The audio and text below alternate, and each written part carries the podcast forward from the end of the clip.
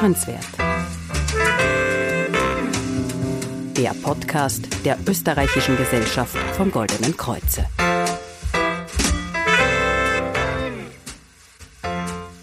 Ich bin Denise Seifert und in unserer heutigen Folge geht es um das Thema Pflege. Ein Thema, bei dem sich seit vielen Jahren wenig in den Strukturen, aber viel in der Nachfrage geändert hat.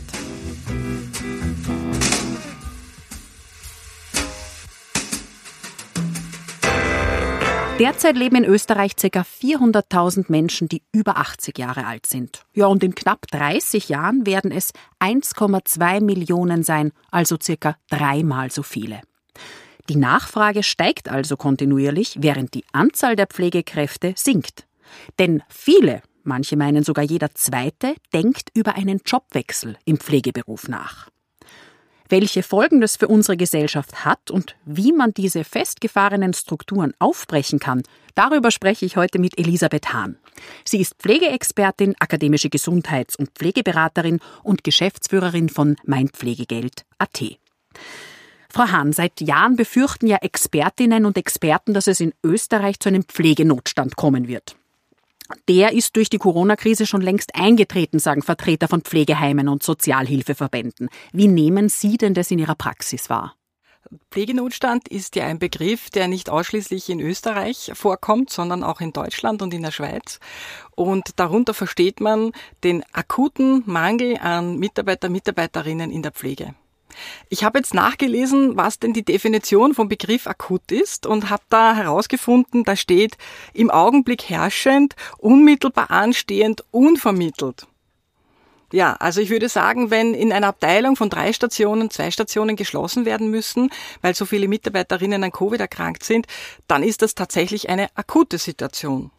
Wenn wir aber seit Jahrzehnten in Österreich die Entwicklung der Alterspyramide kennen, wenn wir wissen, wo die Vor- und Nachteile der medizinischen technischen Entwicklung liegen, wenn wir wissen, wie sich die Gesellschaft als Gesamtes in ihrer Lebensumwelt entwickelt und wenn wir dann den Rechenstift nehmen und dazu in Bezug stellen, äh, wie es den Mitarbeiterinnen vor Ort geht, dann geht Welches, sich das nicht aus. Genau, dann geht sich das einfach nicht mehr aus. Mhm. Ja, also davon akut zu sprechen, ist einfach schlichtweg falsch. Wir haben keine akute Situation, sondern wir haben eine Situation, in die wir sehenden Auges seit Jahrzehnten hineingelaufen mhm. sind. Dann lassen Sie es uns mal äh, separat betrachten. Nehmen wir jetzt einmal diese akute Corona-Situation mhm. und sagen, mit welchen zusätzlichen Belastungen müssen denn die Pflegerinnen und Pfleger jetzt noch klarkommen? Ich glaube, was das besonders ähm, herausfordernde ist, ist, dass diese zusätzlichen Herausforderungen und Belastungen sich schon aufpropfen auf ein schon ausgezerrtes System. Denn wäre das vorher super stabil gewesen, ausreichend Pflegekräfte vorhanden, dann hätte man vielleicht länger so eine Belastungsstrecke aushalten können. Es war ja vorher schon so, dass zu wenig äh, Mitarbeiter da waren, dass äh, Überbelastungen da waren und das hat sich einfach jetzt dupliziert. Man muss nicht einmal, sondern dreimal einspringen. Man muss nicht auf der einen Station, sondern auf zwei anderen arbeiten. Es werden Kolleginnen aus Normalstationbereichen einfach genommen und in Intensivstationen gestellt. Und das ist ja nicht so, dass das jeder kann, obwohl das manchmal ja so Pflege kann jeder formuliert wird. So ist das nicht. Die haben ja normalerweise eine Ausbildung, eine komplizierte, langwierige Ausbildung in der Intensivpflege und jetzt müssen die einfach so dort stehen und das leisten können. Die haben ja auch Angst. Die haben auch Angst und Sorge, dass sie sich anstecken, dass sie die Krankheit nach Hause bringen. Die haben körperliche Beschwerden, die können nicht mehr schlafen. Und wie es dann zu Hause in der Familie aussieht, wenn man immer sagen muss, hm, du, ich bin jetzt doch nicht am Wochenende, am Freitag da und kannst doch du, Oma, auf meine Kinder schauen. Das ist einfach, das geht bis zu einem bestimmten Punkt, mhm. der, wenn man ihn weiß, man sagen kann, bis dahin halte ich es aus, mhm. aber das Problem in der Pandemie ist, wir wissen ja nicht, wann es enden wird. Mhm. Und es endet nicht. Und es endet auch deshalb nicht, weil eben, wie schon im Teaser angesprochen, ja mittlerweile Pflegekräfte ihren Beruf verlassen. Mhm. So ist es. Das heißt, man kann zusammenfassen, äh, mangelt es jetzt auch an Betten oder am Personal mangelt es ja in jedem Fall? Die Frage nach der, nach der Lösung ist natürlich immer die spannende. Woran liegt's denn? Also natürlich, faktisch und definitiv, wir haben zu wenig Personal. Mit Betten ist wahrscheinlich nicht gegenständlich das Bett gemeint, weil die paar hundert Euro bringt man ja auf, irgendwo ein Bett hinzustellen, sondern tatsächlich es sind die Menschen, die dann die Pflegebedürftigen in diesen Betten versorgen und pflegen können. Sagen Sie, weil Sie es angesprochen haben. Interessant ist ja, dass der Pflegeschlüssel seit 25 Jahren gleich ist. Warum ist das so? Ja, das ist eine spannende Frage. Äh, könnte man jetzt wieder dem politischen Versagen zuschreiben. Man könnte aber auch sagen, die Pflege hat nicht laut genug ihre Position dargelegt und vielleicht auch nicht mit den richtigen Argumenten dargelegt. Und das ist wahrscheinlich auch eine Krux an dieser Geschichte, dass innerhalb der, der Pflegegruppe viel zu wenig Einigkeit besteht und dass auch das Selbstverständnis, das berufliche Selbstverständnis über die Professionalisierung dieses Berufes teilweise sehr mangelhaft da ist. Also ich selbst bin ja, ich habe jetzt nachgerechnet, seit 30 Jahren im Pflegeberuf tätig. Und wenn ich überlege, wie wir begonnen haben vor 30 Jahren, da habe ich einen Sozialisierungs-, also beruflich Sozialisierungssprung gemacht, der ja nicht so einfach zu nehmen ist. Und wenn Kolleginnen da nicht so flexibel sind, nicht so reflexionsbereit sind, dann kommen die da nicht mehr mit mit diesem Wandel. Und die blockieren dann und sagen, ich, ich will, dass das so wie früher ist. Früher war gut, früher war strukturiert, geordnet. Pflege war immer so ein bisschen hierarchisch sortiert. Da gibt es die Oberschwester, die Stationsschwester und so. Ähm, wie ist es heute? Es hört sich chaotisch an. Mm, naja, es gibt natürlich immer noch diese Positionen, aber es ist insofern chaotisch, als, als diese, äh, diese fixen Zuteilungen einfach nicht mehr stimmen. Also man, man früher gab es ja diesen Radeldienst, da wusstest du, der Franz und ich, wir sind ein Team und Franz und ich machen jetzt drei Tagdienste, einen Nachtdienst und dann haben wir zwei Tage frei und dann treffe ich Franz wieder im Dienst. Und das ist ja alles aufgelöst. Jetzt ist alles flexibel, da kommt einer für drei Stunden, da kommt einer für acht Stunden, da springt einer rein, dann kommt jemand von einem Pooldienst und dann sollen wir alle miteinander 25 Leute versorgen. Das, das geht sich einfach nicht mehr aus. Sagen Sie, der Präsident des Heimdachverbandes Markus Mattersberger spricht ja von einem österreichweiten Problem. Er sagt, es gäbe in fast allen Bundesländern leerstehende Pflegeeinrichtungen, weil das Betreuungspersonal fehlt. Jetzt ist meine Frage an Sie, wieso ist denn das so schwierig, dass man Pflegerinnen findet und die Menschen für den Pflegeberuf begeistert? Wenn wir uns da die Zahlen dazu ein bisschen anschauen, dann äh, ist es ja so, dass im Moment im Gesundheitsberuferegister ein bisschen mehr als 150.000 Pflegepersonen eingetragen sind. Ich glaube, man braucht immer Gesamtzahlen, damit man die Verhältnisse verstehen kann.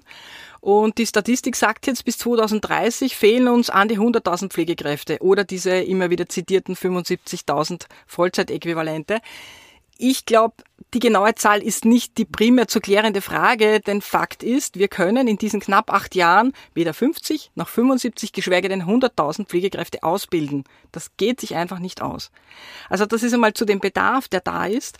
Und Öl ins Feuer gießt natürlich dieser sogenannte Flexit, wie das genannt wird, angelehnt an, an Großbritannien. Das heißt, dass die Pflegekräfte tatsächlich den Beruf verlassen und noch zu einem zusätzlichen Mangel mhm. sorgen. Und es gibt einzelne Projekte, dass man Menschen aus anderen Ländern holt, wo ähm, die Arbeitsmarktsituation ein bisschen schwieriger ist und sie dort vor Ort äh, der deutschen Sprache lehrt und dann auch die Ausbildung macht nach unseren Standards und sie dann herholt, damit sie hier arbeiten können. Sofern sie denn überhaupt diesen hohen, unseren hohen Ansprüchen genügen können, kann das auch nur ein kleines Pflaster sein, weil diese Zahlen sind einfach so, so riesen, riesengroß. Bei den Zahlen muss ich kurz einhaken. Mhm wenn man jetzt sagt, die Motivation, die kann ja natürlich intrinsisch äh, mhm. sein, dass man sagt, wow, und ich möchte einen Dienst an der Gesellschaft leisten. Es kann aber auch schlichtweg sein, weil es äh, jetzt nicht so berauschend bezahlt mhm. wird. Ich habe mir ausgerechnet, eine Pflegefachassistentin verdient ab 2124 brutto und eine diplomierte Krankenpflegerin ab 2336. Glauben Sie, dass wenn man das ein bisschen anheben oder hier ein bisschen drehen würde an diesem Schlüssel, dass sich da auch die Motivation steigern ließe? Ich glaube es nicht, weil ich selber auch nicht so ticke. Also manche Dinge tue ich auch nicht, auch wenn du mir viel Geld hinlegst. Und mittlerweile gab es ja schon mehrere Befragungen im, in, in Österreich in, bei den Pflegeberufen und da kam ja eindeutig raus, also das Geld ist nicht der Hauptfaktor. Natürlich möchte man für das, was man leistet, auch angemessen bezahlt werden und angemessen ist es derzeit nicht. Aber das, was die größte Sehnsucht ist, und da blicke ich jetzt ein bisschen nach Deutschland, die haben da eine aktuelle Umfrage gemacht, ist, die Pflegekräfte möchten professionell arbeiten, sie möchten individuell und ganzheitlich betreuen können und, und ihre ihre gesamte berufliches Wissen auch anbringen können. Und das geht einfach nicht mehr, weil sie nur mehr hetzen. Mhm. Und, und in der Früh dastehen und wissen, das wird sich nicht ausgehen. Ich kann Zimmer eins und zwei adäquat betreuen, drei und vier geht sich nicht mehr aus. Ich kann diesen Patienten, der jetzt uh, palliativ zu begleiten ist, nicht mehr mobilisieren. Das geht, und das ist das, also so kann man nicht arbeiten. Das ist, das kann man an einem Tag machen, an einem zweiten Tag machen, weil akut etwas passiert ist, aber nicht auf die Dauer. Das befriedigt nicht und wir wissen ja auch, aufgrund unserer Ausbildung, dass wir damit zusätzlich diese Patienten schädigen. Mhm wenn sie nicht mobilisiert werden, wenn sie nicht ausreichend versorgt werden. Und wer möchte denn das? Dann fühlt man sich ja in diesem klassischen mit einem Fuß im Kriminal, wie es ja immer schon zitiert wird. In ja, es ist ein, ein Teufelskreis, ne, ja. wenn Sie das so beschreiben, weil natürlich die Patientenunzufriedenheit steigt und gleichzeitig sinkt auch die eigene Motivation, den Pflegeberuf dann auszuüben. Ja. Mhm, mh. ja. Ein Beispiel noch aus dieser Umfrage in Deutschland war, da kam heraus, dass was sich die Pflegekräfte wirklich intensiv wünschen, ist, dass sie äh, Dienstplansicherheit haben. Das ist ein wesentlicher Punkt, äh, dass sie eben in diesem professionellen Setting arbeiten können, dass es äh, kreative Dienstformen gibt und dann kommt auch, da gleicht sich ja Deutschland und Österreich diese angemessene Bezahlung. Mhm. Wie schaut's denn aus mit der sozialen Anerkennung in der, Pflegen, der Pflegeberufe?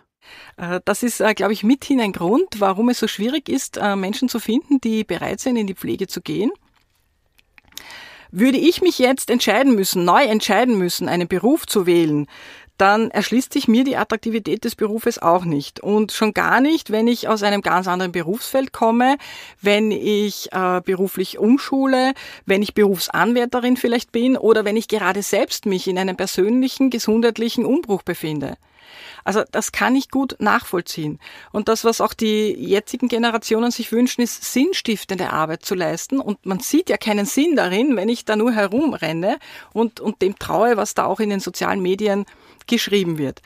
Das heißt, die Pflege selbst verständlicherweise natürlich, weil sie ja am Boden und verzweifelt ist, macht die Situation nicht besser, dadurch, dass sie in diesen Medien auch immer wieder beschreibt, wie furchtbar und wie schrecklich es ist, weil das ladet ja niemanden ein, dorthin zu kommen. Sie meinen jetzt zum Beispiel Videos, die auf YouTube kursieren, ja. wo ja. Pfleger beschreiben, wie ihr Alltag in einem Krankenhaus aussieht. Ja, mhm. ja. Mhm. Also ich verstehe die Verzweiflung dahinter, das kann ich gut nachvollziehen, dass man das hinausschreien will, schaut her, was wir tun, aber es ist natürlich insgesamt nicht dienlich, weil da fürchtet sich jeder, da traut sich keiner mehr hin. Mhm.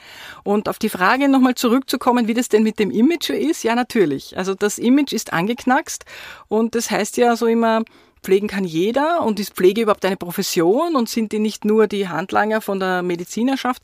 Nein, sind sie natürlich nicht. Und wer tatsächlich einmal im, im Krankenhaus war, in einem Pflegeheim war und gesehen hat, was Pflege imstande ist zu leisten, der ist dann auch beeindruckt mhm. und sagt, das habe ich gar nicht gewusst dass ihr das alles könnt, dass ihr das alles macht. Gehen wir gleich über. Pflege heißt ja eben nicht nur Pflegeheim, weil rund 85 Prozent der rund 450.000 Pflegegeldempfänger und Empfängerinnen in Österreich, die werden daheim gepflegt. Wie ist denn da Ihr Eindruck? Gibt es mehr Frauen oder Männer, die pflegen? Und wie schaut es aus mit abgestuften Modellen? Also es ist nicht nur ein Eindruck von mir, sondern ich kenne die Studienlage. Es sind natürlich immer noch mehrheitlich die Frauen, die pflegen. Ähm, je mehr man in den ländlichen Bereich hineingeht, umso mehr. Dort wird es auch noch ein bisschen so moralisch erwartet. Also da erreichen mich auch Anrufe von Wissen Sie woran, ich werde jetzt meinen Beruf aufgeben, weil ich muss den Schwiegervater pflegen, wo man sagen muss, nein, um Gottes Willen, nein, das nicht tun. Auf der anderen Seite ist es natürlich wunderschön, dass es noch funktioniert, weil insgesamt ist die Pflege durch Angehörige schon rückläufig. Das ergibt sich durch diese Single-Haushalte, durch den, den Wegzug. Man ist sehr weit weg von Angehörigen. Und es ist auch diese, diese Wertehaltung auch, hat sich verändert. Ich will nicht sagen, sie ist schlechter geworden, weil ich möchte es nicht bewerten, aber sie hat sich verändert. Und man sagt, hier gibt es ja beruflich professionell Handelnde, die können das machen. Das ist ja auch gut für die Mama. Wieso ist das nicht gut für die Mama? Ne? Weil ich kann es ja gar nicht. Das hat ja auch was. Das ist ja auch richtig. Das spricht ja eigentlich wieder für unseren Beruf. Mhm. Und äh, ja, was ich noch ganz wichtig finde, ist, dass wir uns klar sein müssen, worüber sprechen wir eigentlich, wenn wir Pflege sagen. Denn das, was es ganz viel braucht, ist eigentlich das, was man unter Betreuungsleistung subsumieren kann. Das heißt, es braucht Unterstützung, dass eine Tagesstruktur gefunden werden kann, dass die ganz persönliche direkte Lebensumwelt bestehen bleibt, dass es einen sozialen, einen Beziehungsaustausch gibt, dass es ein, ein Selbstverständnis gibt und dass man noch ein positives Gefühl einer Daseinsberechtigung hat. Und das kann man durch niederschwellige Angebote leisten. Dazu braucht es keine professionelle Pflege. Welche wären denn das zum Beispiel? Das sind zum Beispiel, das sind die stundenweise Betreuung, das sind die sozialen Alltagsbegleiter, das sind die Tageszentren, das ist auch die 24-Stunden-Betreuung, das sind auch unterschiedliche therapeutische Angebote und letztlich natürlich auch die Heimhilfe, die es im Rahmen des mobilen Dienstes gibt. Wobei die Heimhilfe dann auch imstande ist, das nächste Bedürfnis zu decken, nämlich die Unterstützung bei den Alltagsfunktionen. Die können das auch noch abfedern. Aber da sind wir immer noch nicht im Pflegebereich, weil Heimhilfe ist ein Sozialbetreuungsberuf. Und deshalb finde ich, ist es immer, man muss immer Klarheit äh, herstellen, worüber reden wir jetzt eigentlich. Mhm. Und die Pflege setzt erst viel später ein oder setzt ein in der fachlichen Begleitung dieser Dienste, die ich jetzt gerade angesprochen habe. Mhm. Und worüber wir uns natürlich auch unterhalten müssen, ist, wie können wir die pflegenden Angehörigen stärken? Denn wir wollen sie sicherlich weiterhin als größten Pflegedienst in Österreich, vielleicht nicht als größten, aber immer noch als wesentlichen Bestandteil in unserer Kultur erhalten. Ich glaube, das ist auch eine, eine österreichische Kultur, dass wir uns um unsere Alten kümmern selber kümmern. Sie sprechen es an, Frau Hahn, weil da geht es ja auch darum, dass die Pflege eine äh, psychische Belastung darstellt. Kann sie darstellen. Also muss nicht, kann. Aber natürlich ist ähm, im Unterschied zu professionell Pflegenden bei den Angehörigen äh, hier Tür und Tor geöffnet, weil es ja schon allein durch die Tatsache, dass zu einem Rollenverlust kommt. Denn ich bin entweder die Ehefrau, der Ehemann, ich war die Tochter, die nicht, wie auch immer, und jetzt bin ich die pflegende Person, die in alle Intimitäten vordringt. Und da, da, damit muss man klarkommen. Und die Frage ist, wie war denn die Beziehung vorher? Mhm. Und wenn die vorher nicht so, so stabil war, dann wird es natürlich in Belastungssituationen schwieriger, hier, hier fair und geduldig zu bleiben. Was Sie vorhin gesagt haben, die anderen Angebote, die man ausnutzen sollte, wie schaut es denn da aus mit der Leistbarkeit? Also können sich das alle Bevölkerungsgruppen leisten? Jein. Jein. Jein. Also grundsätzlich ist es ja so, dass wir in, in Österreich ähm, ein, ein, in einem reichen Land leben und in einem doch im Vergleich zu anderen Ländern in einem gut organisierten Sozial- und Gesundheitssystem leben. Wenngleich man traurigerweise sagen muss, äh, die Politik baut anscheinend schon sehr stark auf diesen informellen Sektor der Angehörigenpflege, mhm. was eigentlich sehr traurig ist, aber verständlich, weil die kosten scheinbar nichts. Äh, also insofern würde ich hier schon den Anspruch erheben wollen, dass wenn es ein Solidarsystem gibt, dass wir auch die Pflege, Betreuung von alten, kranken Menschen auch im Rahmen dieses Solidaritätssystems unterbringen können. Ich glaube aber, dass die Herausforderung im Detail liegt und dass mit dieser zwei Klassen Medizin oder Pflege so nicht stimmt. Mhm. Denn wir haben neun Bundesländer mhm. und die haben eine unterschiedliche äh, Entscheidungswege, eine unterschiedliche politische Ausrichtung, Gesundheitsstrukturen und Finanzierungen. Wir haben unterschiedliche Leistungsansprüche der Bevölkerungsgruppen und auch der Individuen. Wir haben unterschiedliche Gehaltsniveaus und daraus resultierend auch unterschiedliche Familieneinkommen und je nachdem eine Leistbarkeit von gesundheitsförderlichen Aktionen und Prävention oder eben nicht. Und wir haben vor allem unterschiedliche Bildungsniveaus und auch das zeigt sich eklatant im Gesundheitszustand der Bevölkerung. Wir haben unterschiedliche Wahrnehmungen und Wertehaltungen zum Thema Gesundheit und Krankheit. Mhm. Und die Liste kann ich wahrscheinlich jetzt noch endlos fortsetzen. Ähm, das heißt, die Unterschiedlichkeiten liegen ja nicht tatsächlich nur in den Kosten, sondern auch in der Haltung dazu. Bin ich bereit, dass das etwas kosten darf oder nicht? Mhm. Und bin ich bereit, meinen Körper, meine Psyche gesund zu erhalten und dazu auch etwas zu tun und auch Geld in die Hand zu nehmen? Und nicht nur bin ich bereit, sondern habe ich auch die Möglichkeiten? Mhm. Oder betrachte ich meinen Körper als Gebrauchsgegenstand und erwarte mir staatlich subventioniert meine Serviceleistungen? Bei der Liste, die Sie uns jetzt vorgetragen haben, bin ich auch kurz jetzt äh, ja, durcheinander gekommen. Wie ist denn das jetzt äh, mit diesem vielschichtigen Angebot, das ja auch regional unterschiedlich ist? Also als Betroffener, wie, wie findet man sich in diesem Dschungel zurecht? Angehörige erzählen mir immer wieder, dass ähm, es ja mittels Click and Surf äh, einfach ist, äh, im Netz äh, Informationen aufzufinden, dass sie aber mit der Komplexität der Angebote nicht zurechtkommen mhm. und schon gar nicht basierend auf diesen Angeboten dann in der Lage sind, Entscheidungen zu treffen weil man will ja immer das Beste und dann stellt sich immer die Frage, was ist das Beste? Und dann kommt aber noch eine Information herein und dann liest man irgendwo, ah, aber das ist furchtbar und wie tut man denn jetzt? Insofern. Ähm, Na, wie tut man denn jetzt? Genau, wie tut man denn jetzt? Äh, insofern rate ich allen, die ähm, das gerne mögen, Pflegeberatung in Anspruch zu nehmen. Denn das, was wir in der Pflegeberatung machen können, ist, den roten Faden zu halten. Mhm. und ihn zu gestalten. Und wir geben nicht einfach nur Telefonnummern her und sagen, rufen Sie dort an und dann geht das schon, da lesen Sie Ihnen den Folder durch. Das wäre lediglich Information und nicht Beratung und Begleitung, mhm. sondern wir begleiten von, das sind die Informationen, wir bereiten die auf, wir erklären sie so, dass sie verstanden werden können, sagen, okay, und welche Optionen passen jetzt für Ihre individuelle Situation und gehen dann auch diesen Weg der Umsetzung noch mit, wenn es denn gewünscht ist. Mhm. Und wir können auch alles, was es rundherum braucht, wie bauliche Maßnahmen, Hilfsmittel, andere Dienste, das können wir alles mit begleiten, organisieren, beraten. Mhm. Und das mhm. ist der große Vorteil. Und auch wenn es diesen, äh, diese Pflegeberatung ähm, teilweise oder nur sehr gering äh, umsonst gibt, also gratis gibt, sondern meistens kostenpflichtig ist, sage ich Ihnen, das zahlt sich allemal aus. Mhm. Man spart sich ganz viel Zeit, man spart sich ganz viel Ärger, man kann sein, sein ruhiges Gewissen damit nähern, man kann entspannt sein und man weiß, man hat eine richtig gute und nachhaltige Lösung und nicht nur geschwind jetzt, weil die Oma nach Hause kommt, eine Lösung gefunden. Mhm. Welche Beratungsstellen empfehlen Sie denn da? Also in Wien ist es klassischerweise der Fonds Soziales Wien, über den man ja sämtliche geförderte Leistungen beziehen kann. In den anderen Bundesländern sind es dann die Gemeinden. Es gibt darüber hinaus für spezifische Fragestellungen wie Demenz oder so, da möchte ich vielleicht den Verein Promenz äh, erwähnen, der da sehr, sehr umtriebig ist. Auch die Caritas hat zum Thema Demenz sehr, sehr viele Infoveranstaltungen und Beratungsstellen. Man kann natürlich im Internet nachschauen, aber da habe ich schon gesagt, das hat so seine Tücken und Lücken. Äh, das heißt, ich, ich bleibe einfach dabei. Ich biete an, nehmen Sie Pflegeberatung in Anspruch. Mhm. Ja, was umfasst denn jetzt die Pflegeberatung und worauf sollten jetzt Interessierte besonders achten? Also mir ist es ein ganz wichtiges Anliegen, dass da, wo Pflege draufsteht, auch Pflege drin ist. Das heißt, wenn ich Pflegeberatung in Anspruch nehme, dass das auch durch eine dafür qualifizierte, diplomierte Gesundheits- und Krankenpflegeperson angeboten wird. Und wahrscheinlich wird nicht jeder dieser Pflegeberater, Beraterinnen das gesamte Spektrum anbieten, aber zumindest sollten sie in der Lage sein, ein Betreuungssetting abklären zu können und dann äh, nächste Schritte einleiten zu können.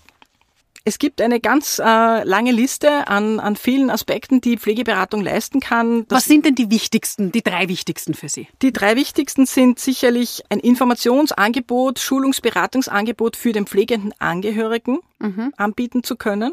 Also ich sage ja meinen pflegenden Angehörigen immer, sie sind die Wichtigen in diesem System. Weil um den zu pflegenden dreht sich ohnehin alles. Für mhm. den will man es ja herstellen.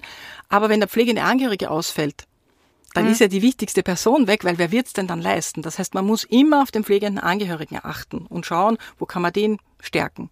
Das ist sicher der eine Part. Der andere Part ist, dass man die Situation erfasst, den Betreuungs-, den Pflegebedarf erfasst und ganz wichtig dazu, das Bedürfnis und den Wunsch des Betroffenen abfragt und nicht über seinen Kopf hinweg entscheidet, kommt ins Pflegeheim oder bleibt zu Hause, mhm. sondern abfragt, was hätte derjenige gerne. Mhm. Und dann daraus resultierend was auch immer es braucht, Hilfsmittel organisieren oder zu schulen, wie mache ich es denn jetzt tatsächlich oder vielleicht auch mal in Gruppen so kleine Workshops anzubieten. Aber da gibt es noch ein ganz großes Spektrum, was Pflegeberatung alles leisten kann. Nein, aber Sie haben uns ja schon einen ersten wichtigen Einblick auch gegeben. Wenn Sie es jetzt in wenigen Abschlussworten zusammenfassen würden, worauf sollen denn jetzt Betroffene oder Pflegende, was wollen Sie denn denen auf den Weg mitgeben? Worauf sollten die besonders achten? Also ich betrachte ja uns alle im wahrsten Sinne des Wortes als Betroffene. Denn zum einen werden entweder unsere Angehörigen, Freunde älter oder pflegebedürftig und zum anderen leben wir ja alle mit dem Risiko, dass wir entweder durch Krankheit oder Unfall oder auch durch das fortschreitende Alter einfach betreuungs- und pflegebedürftig werden. Also es geht uns ja alle an. Und was ich meinen Familien in den Beratungsgesprächen immer empfehle, ist, dass jeder Erwachsene eine Vorsorgevollmacht errichtet. Das klingt vielleicht jetzt nach einem sehr krassen Schritt, aber meine Überlegung dahinter ist, dass man, wenn man das tut, sensibilisiert wird und einen Blick dafür bekommt, dass es ein reales Risiko gibt, dass Gesundheit enden wollend ist und dass man im Idealfall mit seinen Angehörigen, mit seinen Freunden ins Gespräch kommt und sich überlegt gemeinsam, was hätte ich denn gern, was kann ich mir vorstellen, welche Optionen haben wir, auch welche finanziellen, welche baulichen, dass man einfach schon so ein bisschen anfängt, sich das zu überlegen. Okay. Und darüber hinaus würde ich auch sagen, wenn es mal so ist und jetzt dann vielleicht nach dem Lockdown auch wieder erlaubt ist, besuchen Sie Informationsveranstaltungen, schauen Sie mal bei einem Tag der offenen Tür vorbei, auch wenn Sie es noch gar nicht brauchen, einfach um zu spüren, wie ist denn das so in einer Einrichtung? Wie spürt sich das an? Gibt es dort Fröhlichkeit?